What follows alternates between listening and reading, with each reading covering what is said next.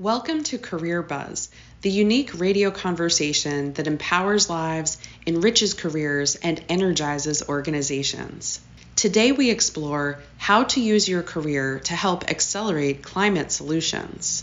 Hi, I'm Erica Mattison, executive coach, certified career advisor, and founder of Erica Mattison Coaching and Consulting. I'm pleased to be your host today on Career Buzz. Thanks for tuning in.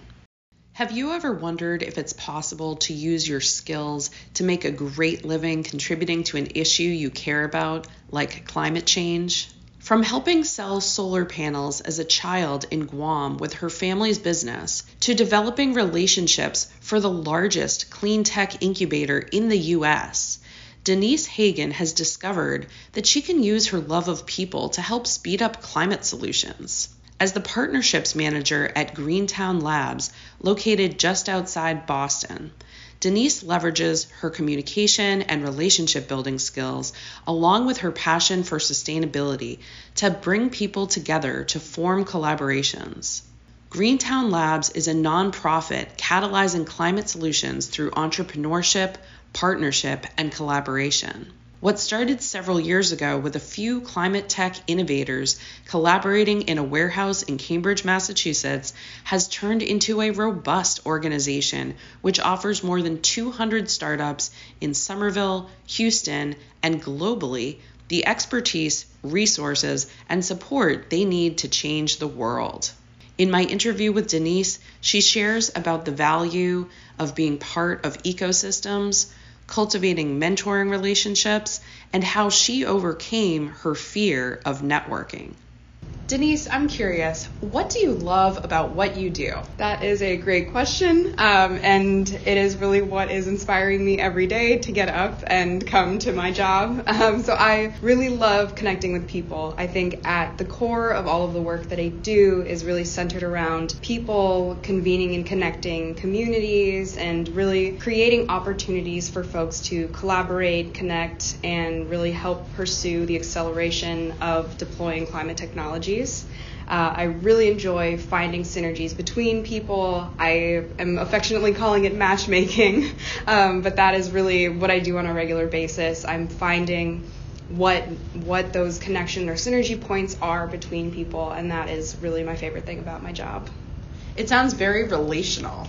It definitely is. It's really about getting to know uh, the people that you work with. So, in my role as the partnership manager at Greentown Labs, I'm responsible for connecting our network of over 80 corporate partners um, who are looking to reach their climate and sustainability goals and connecting them with our over 200 startups uh, that sit across both Houston and Somerville um, and figuring out how do they support each other's needs how can our corporates provide the insight, financial, or industry support to help our startups iterate on their prototypes, accelerate, and deploy, but also how am I finding the right solutions for the corporates? And then ultimately creating really fertile grounds for them to connect, to seed those relationships, um, and to really learn culturally how do they connect, uh, strategically how do they connect, um, and also ensuring that these connections actually come forth into something fruitful. So the organization has grown a lot in recent years. Is that correct? Most definitely. Um, I hear from my colleagues that just about three years ago we were a team of 15, one five, uh, and to date we sit across both Somerville and Houston and have about 50 team members. Wow, so from 15 to 50, and from just the Massachusetts location to now also having the Texas location.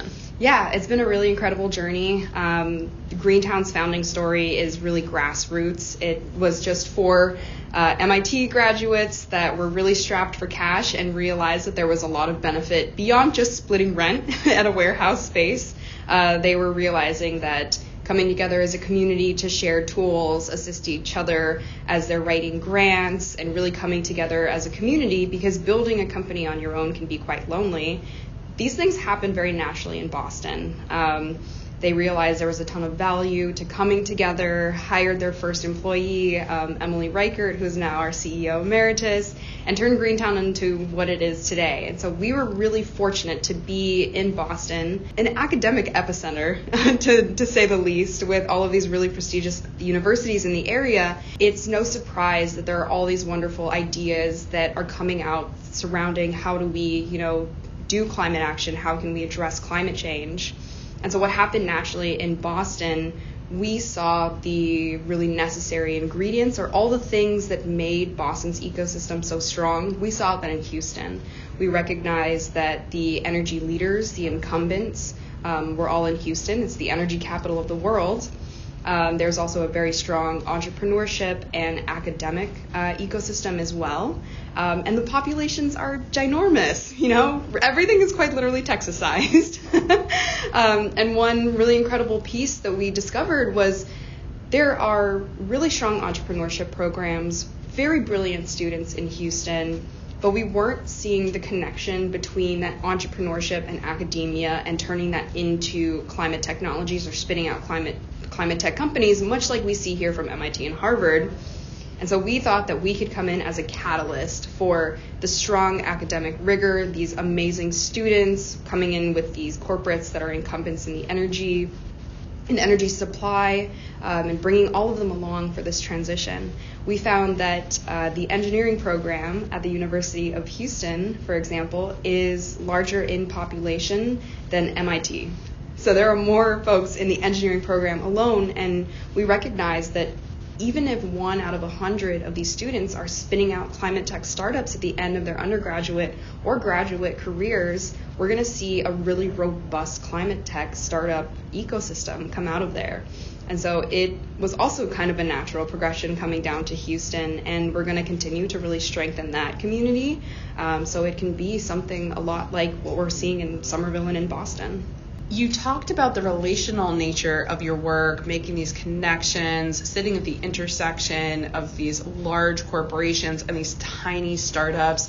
Tell us a little bit more about what your work looks like, sort of on a week to week basis. Of course, every week being different, but what kinds of things are you involved in? planning out um, engagements, meetings, and things like that, as you mentioned, definitely vary. But the core thread throughout all my work is one, getting a really deep understanding of what are the climate and decarbonization priorities of corporates, and getting a deep understanding of the various technologies that are being developed here at Greentown. So, as a climate tech incubator, we are incubating startups that are working in agriculture, buildings, electronic, uh, electricity, manufacturing, and transportation and so these are very specific industries that we are trying to connect with our corporate partners and getting to understand their scope and how they are going to be addressing climate change and figuring out what those synergies are. And it is really based in getting to understand who is on either side. So getting to know our points of contact at the corporates are really necessary, understanding their workflow, their priorities, and their interests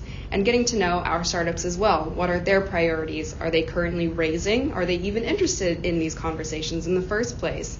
So, a big key to success uh, between creating and managing these relationships between startups and corporates is setting expectations really early. That way, we're able to set clear deadlines on when we need to hear responses the types of information that we need from either party, and that way we're aligned on the goals we're trying to get to and are making sure that we have a clear path towards outcomes. Our startups are lean, mean, they're going a million miles an hour, and they're rubbing two VC nickels together um, on a regular basis. And so we need to make sure that we are getting information to them quickly, we're getting it to them clearly, or there is a clear expectation of how these connections or opportunities are going to pan out. And additionally, for many of the corporates, they are can often get tangled up in bureaucracy or process that may not fit quite fit the timeline of our startups. And so trying to find a way to find compromise or balance between these two timelines, between these priorities, is really necessary to forming those strong connections and pushing forward partnership outcomes. So, when you think about the kinds of skills that you're regularly using and building in this work, it sounds like communication is for sure a big one. Tell us more about that and what are some other transferable skills that you feel that you're either you're using and tapping into? So, one thing that I constantly find myself doing is acting as a translator between corporate partners and startups. So, bringing the interests or opportunities that our corporate partners have and leveling with startups and helping them understand how they can play into those opportunities. It's really critical that I over communicate in a lot of ways, that I provide more context than necessary or that some might think is necessary um, so that folks get the full understanding. Uh, when companies like startups and corporates are coming together, there also needs to be a cultural fit as well. They need to be operating in similar ways or have strong value alignment. That way, they are treating each other as equals, as partners through a lot of these processes um, and nobody is getting left behind or left out of the loop. Other soft skills or transferable skills that I've found to be really useful for this role is relationship building, relationship stewarding. There's a lot of work that needs to go into addressing climate change. I think that's something that's very clear to everybody, and it is a it is a community effort, and we need to be pulling in and calling in an entire ecosystem um, in support of this effort. And so getting to know who are the right people to talk to at different organizations is really necessary.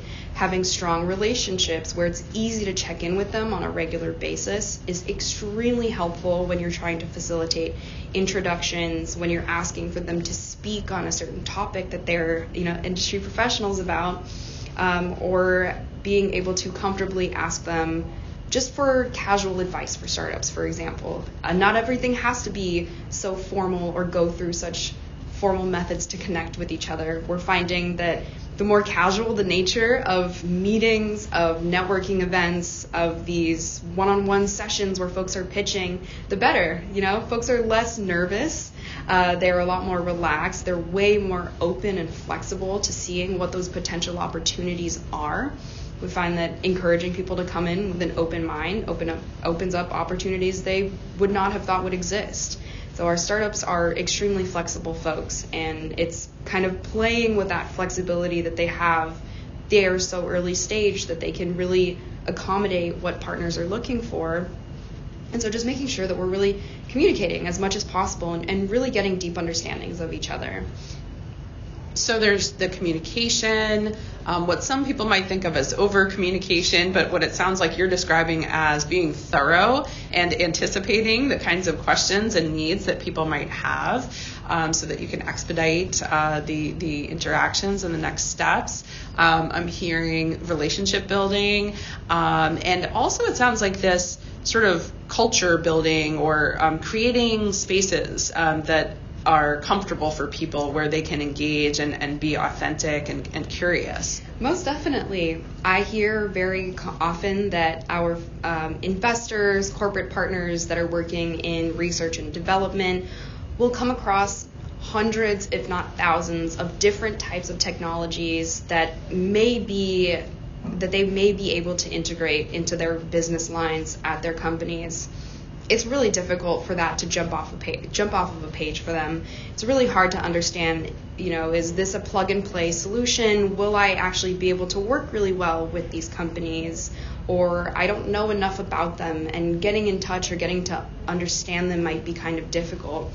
And so, what Greentown serves to do, and what I do, is facilitate those opportunities for us to break down the barriers of needing to be overly professional, needing to really put your guard up about these conversations because folk when you are coming with an open mind not only about your potential to collaborate some with somebody but the potential for you to provide them access to a broader network or know who could be a great connection is also hugely valuable.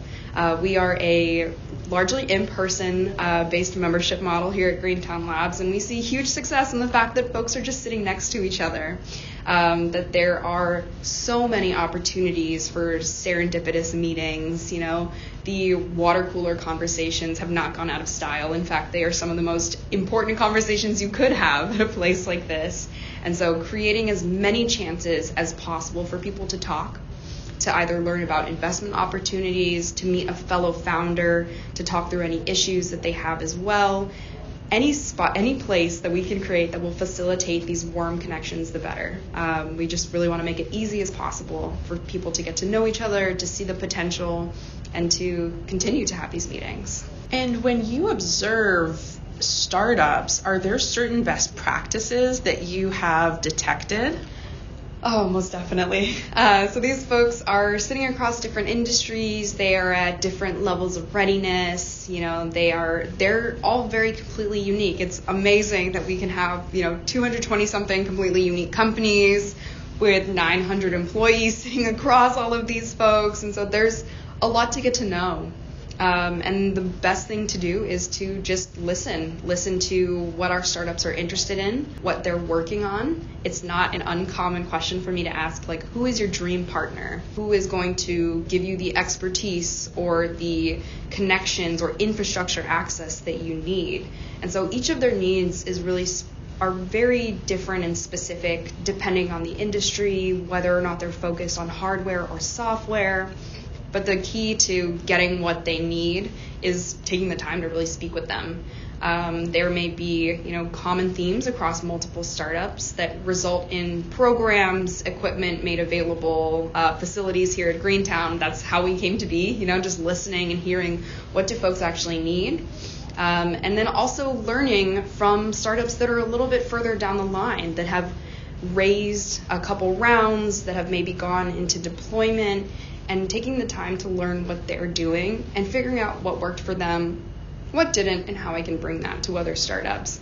Learning about their success is so exciting and very meaningful, very, really warms my heart, um, and that does come from getting to know them on a pretty individual level.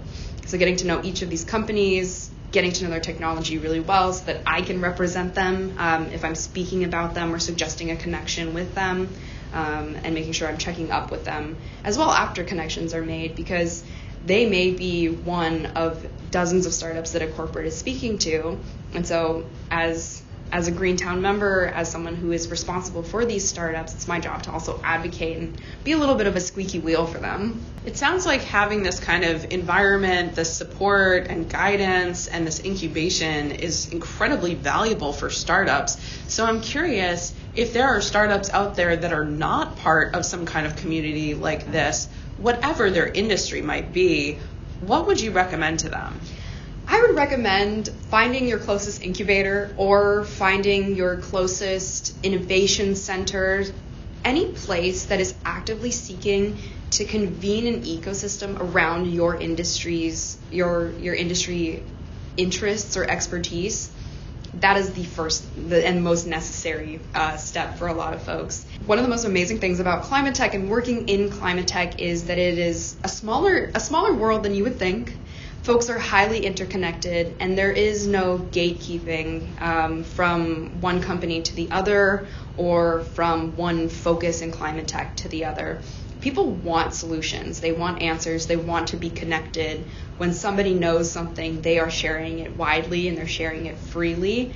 Um, and so, accessing community in any form, either virtually or in person, is really necessary for a lot of these startups.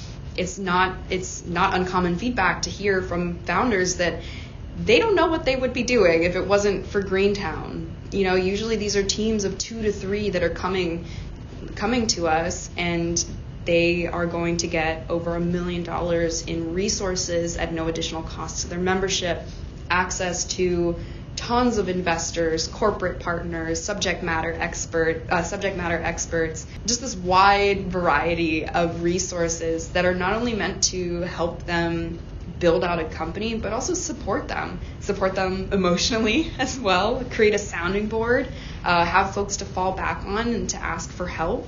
Uh, the more folks that you have coming into a space to support each other, the better, because you're going to find those resources in your neighbor or you know the person sitting two desks down who is focusing on a chemistry that you're interested in breaking into as an answer for your prototype. And so when we're creating all these little special pockets of information, we're finding experts in the space, and we're cre- and we're essentially bringing down as many barriers as possible to scaling up climate tech. And so having us all here together, connecting with other folks in the space, people are generous with their networks, and so it is not unlikely that you will meet somebody who, if they are not a good fit for you, will find a good fit for you. And it just tends to be the natural personalities of folks working in climate tech. So if you are not currently connected to an incubator climate community somewhere, I would highly advise, you know, finding the one nearest to you, finding an online community. There's a lot of help out there. People really do want to connect with each other. Wonderful. And also, I'm, I'm interested to hear about how these concepts relate to job seekers. Maybe folks who are looking to pivot, um, maybe it's into climate work or sustainability, or it could be something entirely different, but these concepts might still apply to them. What um, would you recommend to, to folks who are looking to make some type of change in their careers? I would have them first believe that there is space for them. There is a ton of space for everyone in the climate tech industry. There are jobs opening every day as we are seeing more and more startup companies open. We are seeing a rise in incubators or accelerators as companies are realizing the necessity of working with early stage innovation anything that you could do in an industry outside of climate, there is a climate alternative for it you know, folks that may feel that they've been siloed into one type of work within a company will find that perhaps they can do that within climate. There's there's always a, a climate counterpart to a lot of the jobs that we're seeing, and also understanding that climate the climate tech is a relatively new industry. Um, about 10 years ago, you'd be hard pressed to find climate tech startups.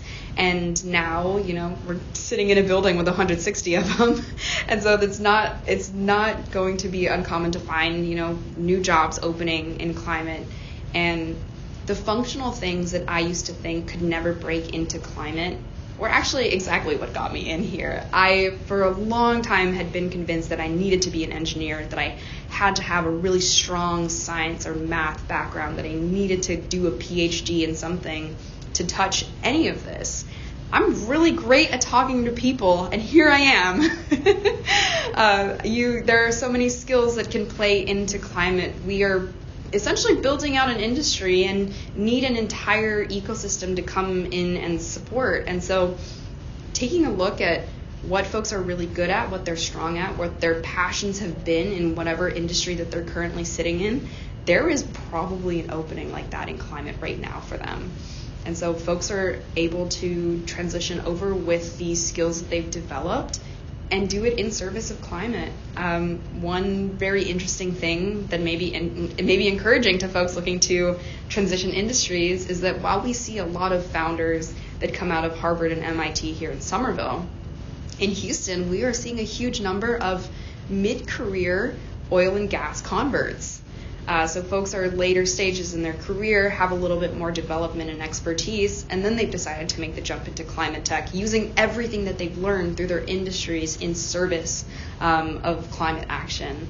And so there's there's a way to cross over the the net the network. This community is is one to call in instead of call out and there is plenty of room for folks. Um, and if you don't find the right opportunity immediately, there are so many resources that are being put out. Um, this this network is really generous with itself, um, and so somebody will continue to pass you along until you find the right opportunity and fit within climate tech. So it sounds like there are a lot of opportunities, and not only for the engineers, for the scientists, and so forth, but really for people with um, any kind of skill set or interests you could imagine. Um, what are some of the best practices that you've seen people employ to transition into this kind of work? Some of the best practices that I've seen for folks who are looking to transition into climate tech is to utilize the very strong relationship based nature of this industry.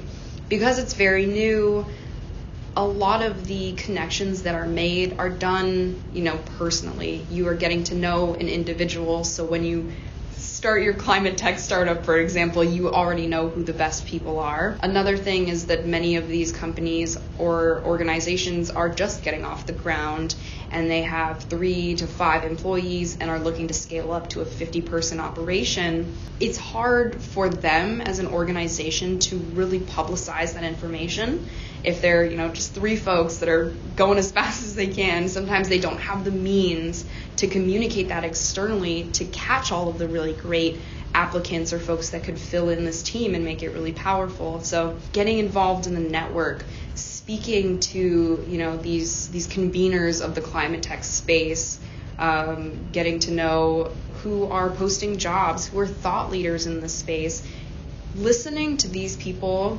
keeping in touch with the trends, listening to the news that comes out about climate tech, those are really great cues and opportunities to step into this space. Talking to somebody who's already there, they may have strong ideas about where you could fit in or how to cater the way you're applying or approaching these applications in the view in the perspective of climate essentially start to get to know people is, is really the biggest is really the biggest piece of advice there is that because a lot of these really do rely on relationships and getting to know other people, lean into the fact that this is a community that wants to pull people in and and start there. Just start by speaking, letting people know what your skills and your talents are because it's highly likely that there's either a startup or accelerator out there who's looking to pull these types of people in. And it sounds like there are a number of events, both in person and online, through organizations like the one that you work for and beyond, that serve to convene people and showcase some of the thought leadership that's out there. Could you share a little bit more about how that could also maybe be a key ingredient for people who are looking to get into this kind of work? Events that are put on by climate tech organizations, perhaps even research organizations about climate topics, these serve as really cool opportunities to enter into this industry. One, because you're learning a lot about climate tech. When you are hearing startups pitch about their technologies, you're learning about the trends of how people are looking to address climate change. You listen to panels about corporate and startup partnership and outcomes. And so you can learn about how does this strategy work? How are folks connecting? How did we get from someone having a problem and someone having a solution to uh, having a partnership signed and having these two companies work very closely together? What is that process? And these folks are very publicly willing to talk through that process. You're going to be able to meet startups that are working in the space and get an understanding of what are those technologies being developed. You'll meet corporates who are working in the space, investors as well, to learn about where is the market going and what are the priorities that a lot of these companies are putting into place. But then you'll also find ecosystem players, you'll find ecosystem friendlies, folks that may not be working directly in climate itself, but are really key players in connecting that ecosystem and they're you know they're really great to find. They will connect you to people they know. And it, it is truly relationship based. So coming into these opportunities and speaking to other attendees will simply open more doors for you to connect either within companies learn more about a, a career pathway that is super intriguing or interesting or find yourself to be an ecosystem connector yourself as you begin to learn about others and find those synergies between people you mentioned these connectors. Are there certain categories that you think of which people might want to be aware of if they're seeking to get into this kind of work? Most definitely. So there are there is a climate tech community to be managed, broadly speaking, across the United States, across the across the world, essentially, and use, utilizing innovation centers, for example, like Greentown Labs, uh, Plug and Play, Techstars, Y Combinator. These are those convening points. And so stepping into those convening points is really where folks will start to get an understanding of this is how the ecosystem comes in, how do we work together, and we all do that meeting in this central place like Greentown Labs. And so I think these connector pieces can exist in a lot of different ways. They can exist in business development partnership roles, but they can also exist in community engagement roles where folks are stepping out into the broader community. This could also be things like startup success, where you get to know the startups and connect them to an ecosystem in which provides resources for them so that they can succeed. Ecosystem connectors can definitely be a really broad word and, and can be a lot of different types of people. You know, it could be a VP of sustainability who really cares very personally and passionately about this and shows up to all of Greentown's events and spends time getting to know people.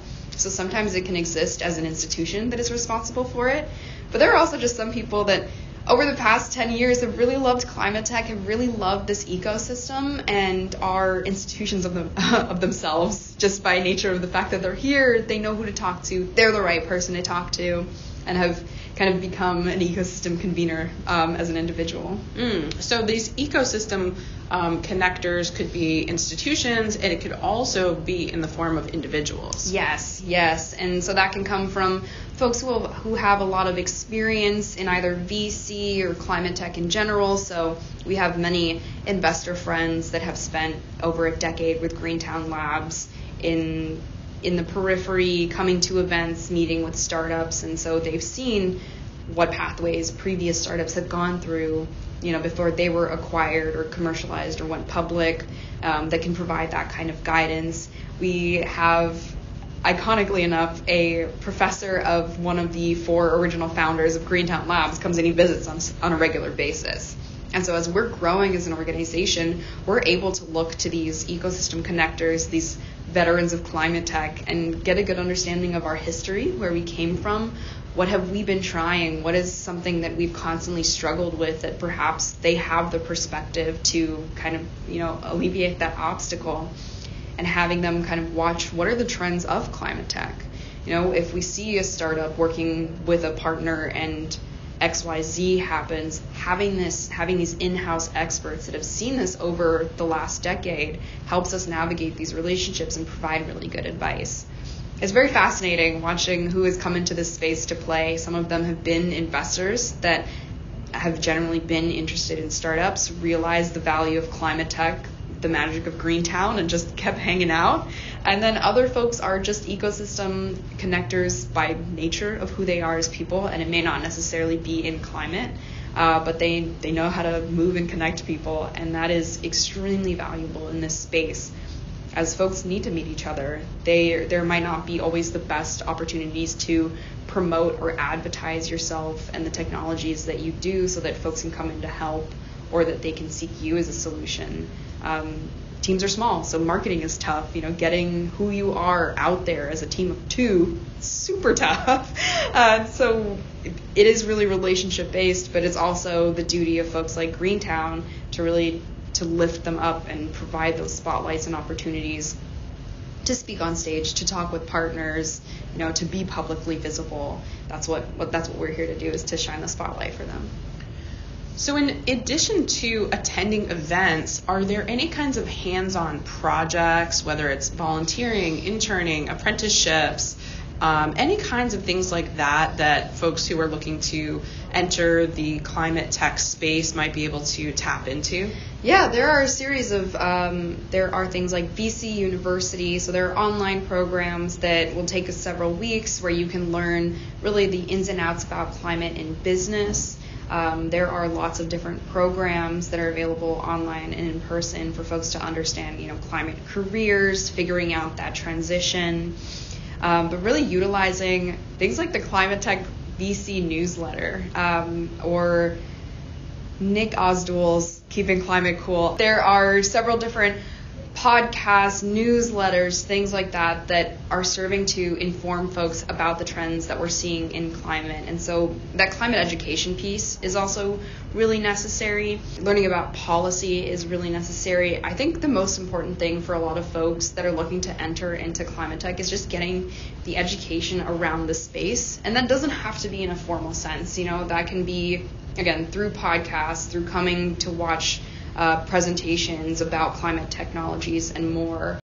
You're listening to Career Buzz on CIUT 89.5 FM in Toronto and worldwide at CIUT.FM.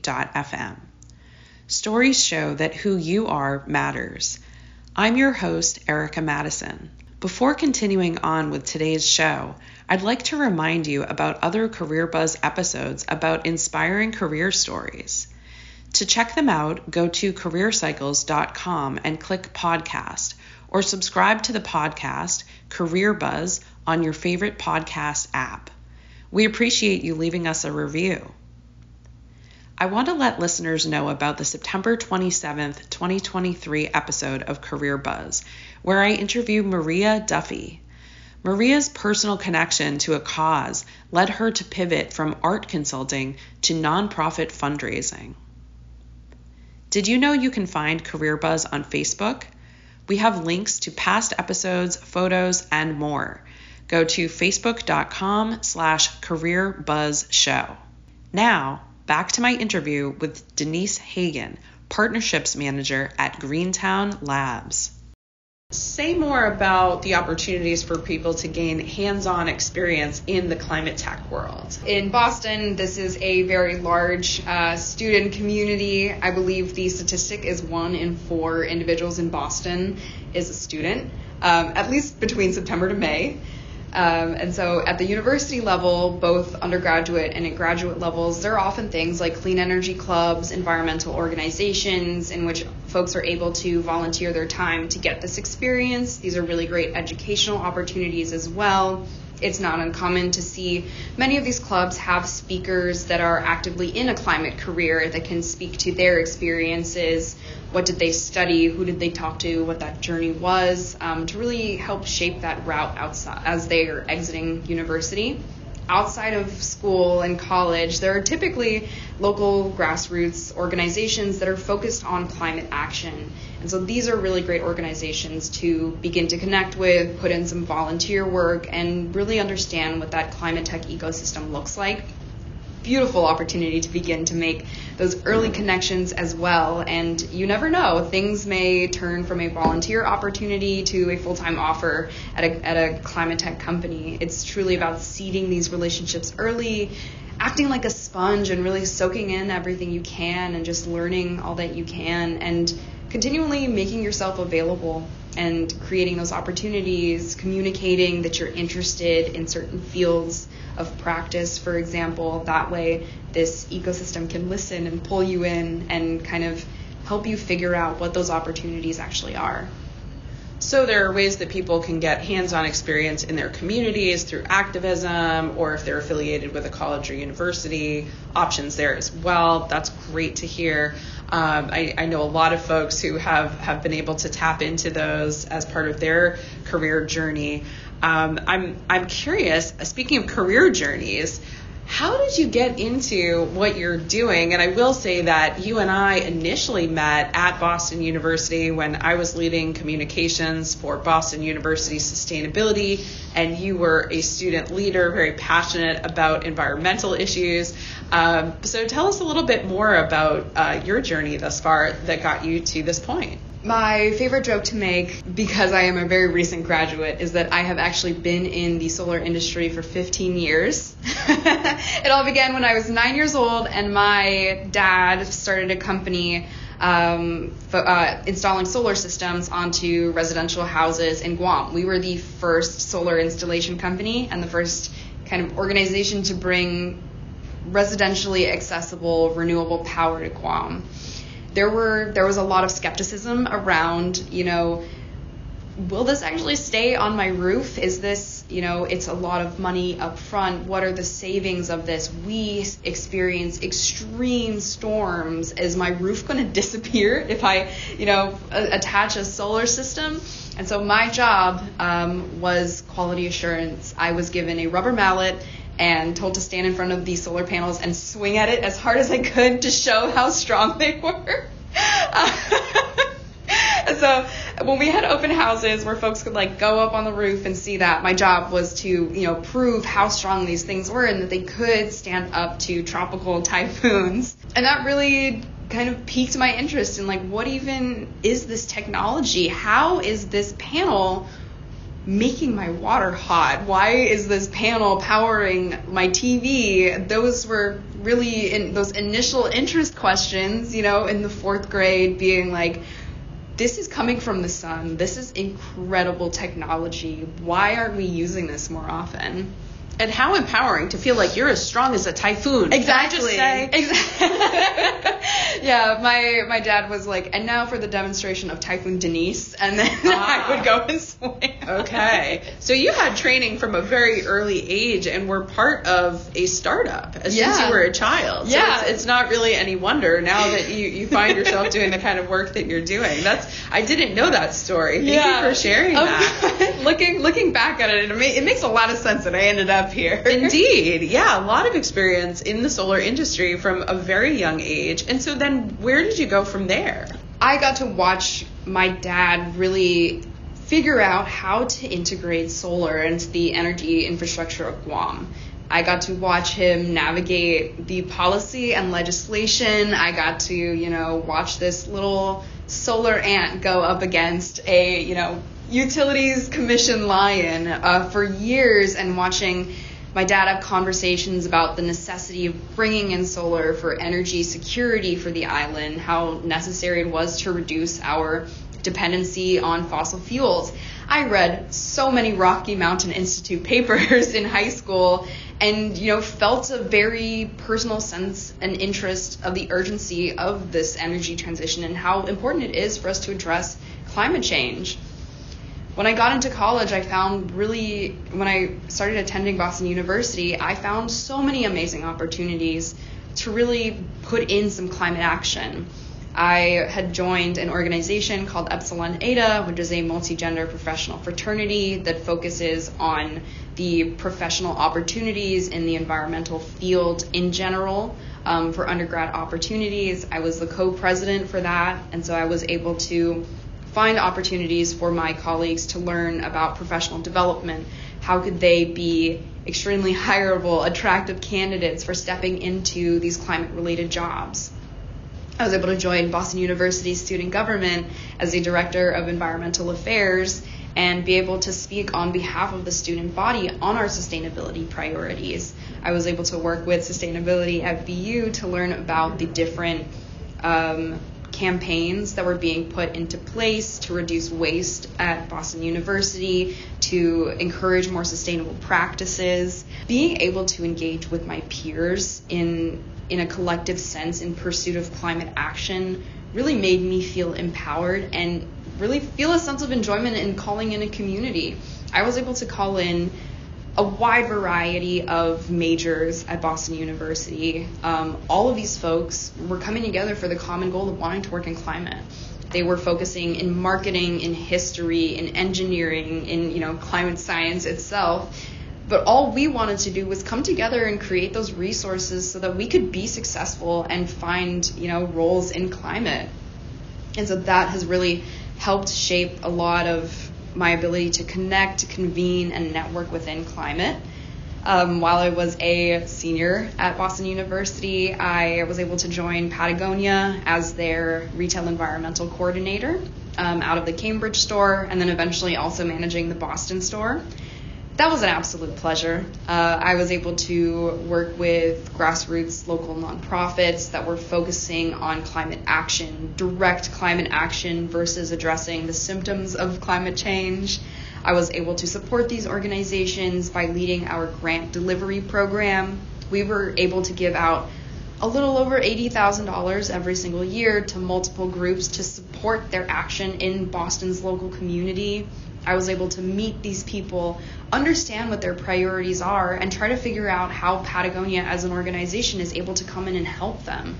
I was meeting uh, all of these different community leaders, understanding, you know, what are the what are the environmental issues in Boston, and how can we use business for good to address these issues, or provide the necessary resources so that these organizations that are doing the good work can continue to do it.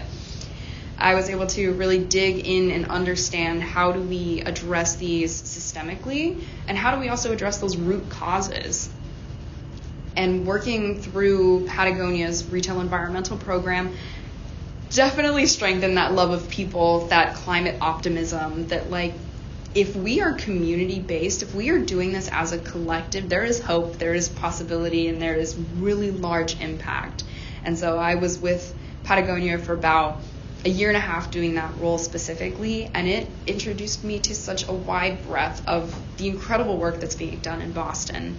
You know, the focus of urban canopy, of having access to the outdoors for young children, about protecting our natural resources from becoming things like landfills. There is just a wide host of different issues that we're addressing, and there are unique solutions to it all and that has truly that really opened up my eyes to the optionality that there is in fighting climate change.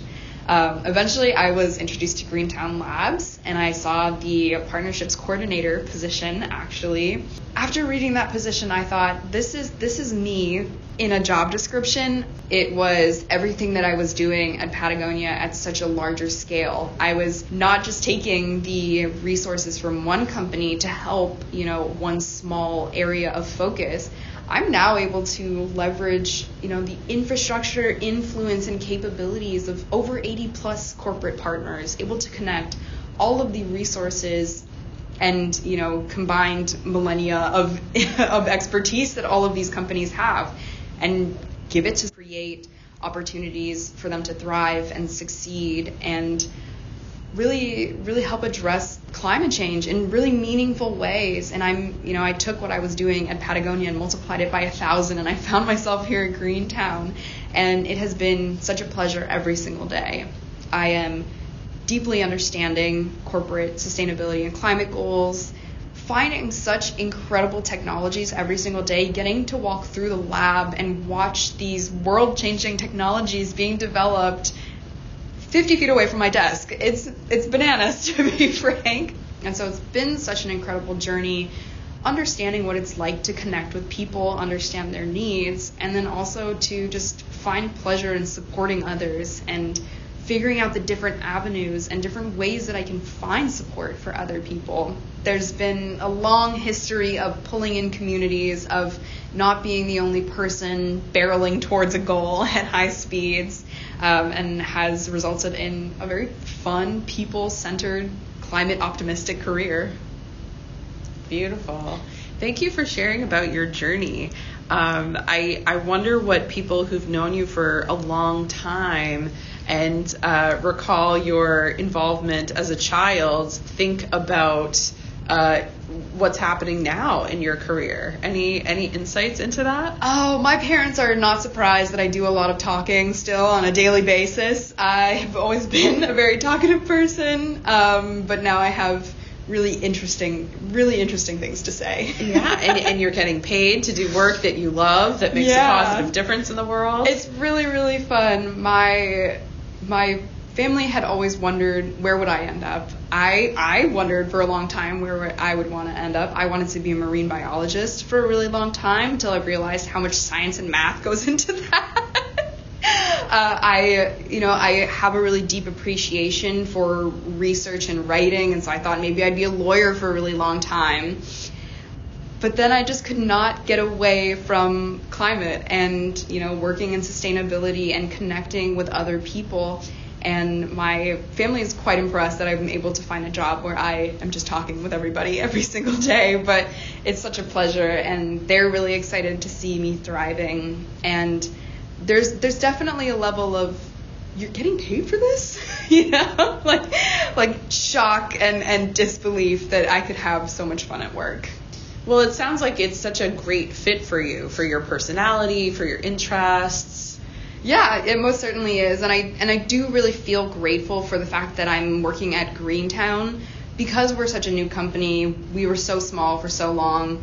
We're just like all of our startups. We are, you know, lean. We have a lot of changes. Transitions are easy to make, and there's a lot of room for growth. And so coming into Greentown the journey has also not been too prescribed to me as well. I'm able to try out everything that I can, go on tours, take certain meetings, attend certain events and things like that, and figure out what is really meaningful. What am I really good at? And my team does a fantastic job at also seeing those things and allowing me the space and bandwidth to pursue what I'm best at. I love welcoming in this community. I love bringing in corporate partners and introducing them to this work. I love pulling out kind of what are your pain points, what are these opportunities, and and in the back of my head, I can flip through all of these startups because I'm like a sponge because their information is so cool that I'm figuring out these synergies on the spot. And a lot of this is serendipitous that, oh, how funny you mentioned an interest in this. I have eight companies that would be a great fit. Let's continue talking about this. Um, it's fun, it's exciting, and being able to be a catalyst for you know acceleration or deployment of these technologies for startups is extremely meaningful. I sit with these folks every single day. Um, it, it feels like a college campus. You know, you've got all your friends doing separate things. You hang out in the cafeteria for lunch.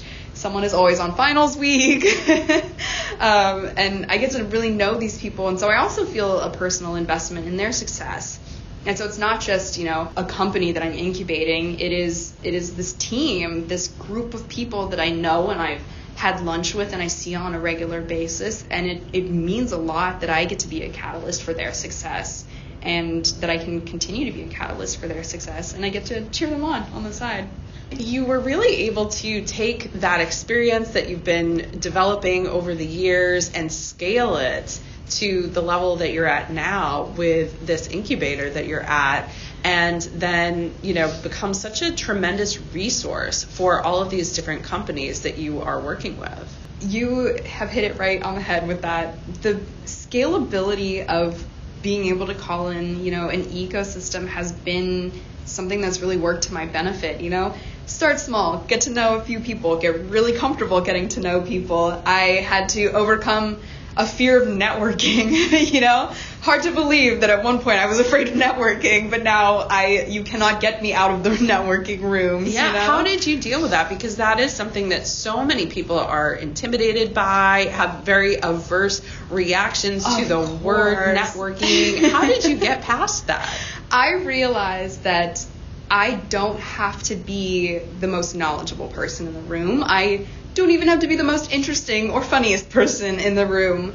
But what I do need to bring is an interest, is is an openness and a willingness to get to know other people, and that networking doesn't necessarily have to result in us scheduling a meeting at the end. I am simply extending welcomes and hellos into my ecosystem. Welcome to my space. I want to make you feel comfortable here too. But I also really enjoy the prospect of being able to create a connection. And that's really exciting. And just getting, being able to step out and figure out there are so many interesting people in this room. I could help facilitate, you know, connections um, to really interesting people for other people. You know, I can step into a conversation and be able to, you know, convene this entire community around me and I and I think the biggest thing that helped me get over networking was realizing that people just want to connect. It's it's just a matter of, of humans connecting with other humans. There is no scary expectation. I'm not going to be asked to recite, you know, things I should have memorized for some reason. Um, and people just want to get to know who you are. They're interested in what role you play in the ecosystem, and you can even learn about how they play into the ecosystem.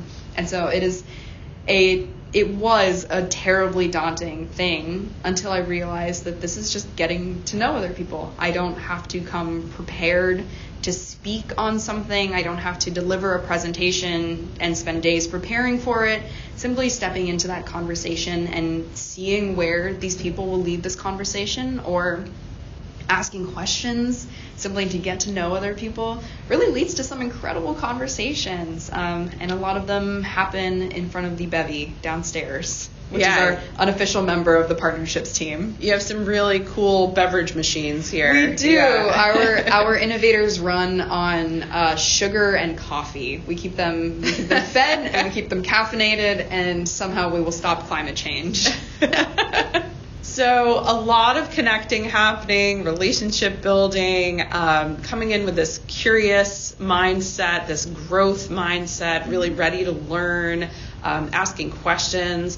Um, how has how has mentorship factored into your career thus far? Mentors have been hugely instrumental in really helping me build out my confidence in this space. Um, coming into, I've been with Greentown Labs for about a year and a half, and that was my first serious professional step into climate tech where I would need to understand, you know, emerging climate technologies, understand those corporate sustainability and development goals and understand the really complex technology that our folks are developing here and just so, soaking it all in truly and, and getting to understand these folks.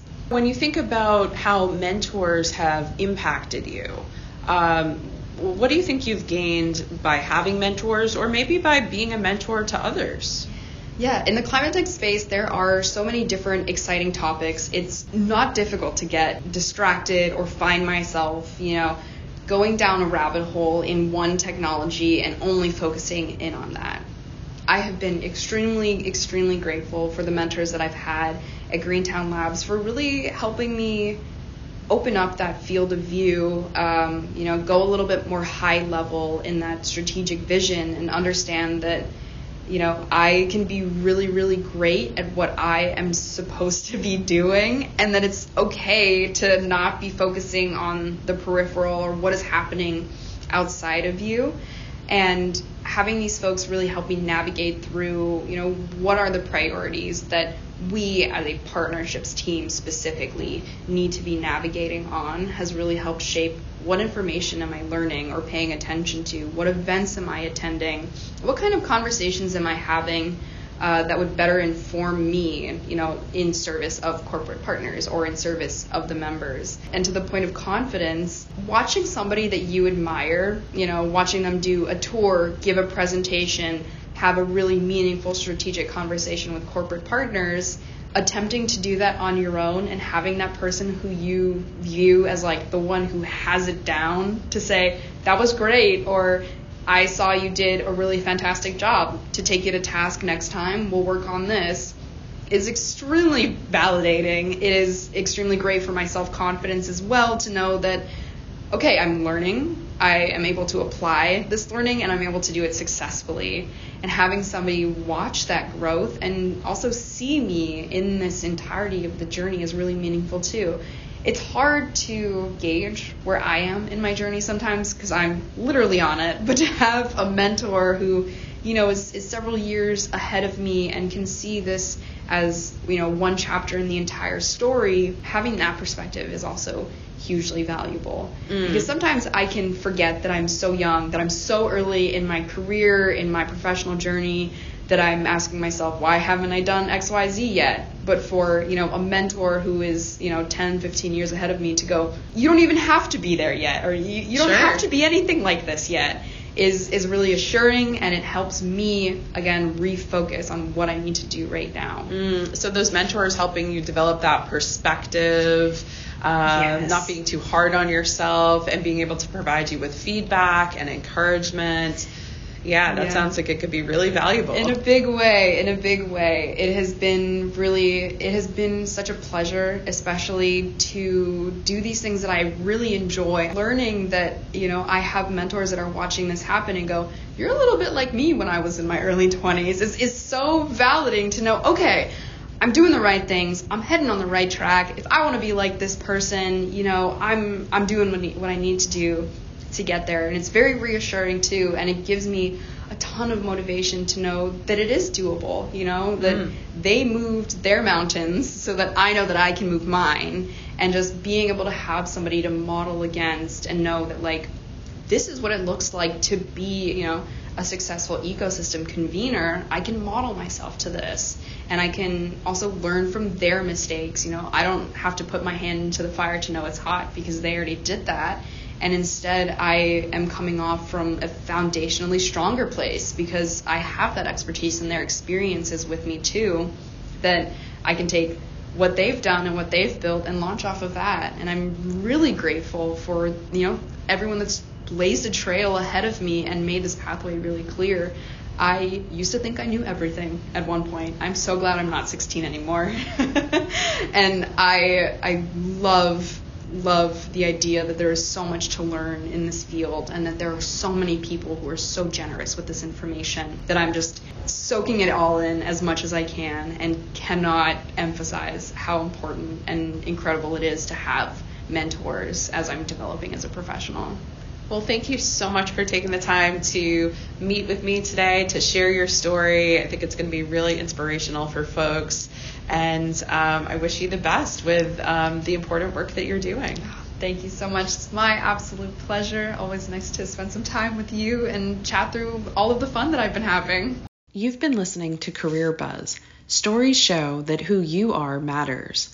I'm your host, Erica Mattison. I'm founder of Erica Mattison Coaching and Consulting. I provide coaching and advising services to help people navigate professional challenges and transitions so they can lead fulfilling, impactful careers. Visit ericamattison.com to learn more. That's E R I C A M A T T I S O N.com. Thanks again to my guest, Denise Hagen.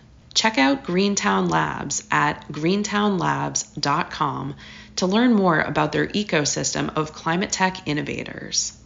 Technical production by Heidi Huang. Subscribe to Career Buzz on your favorite podcast app and find it at the podcast link on careercycles.com.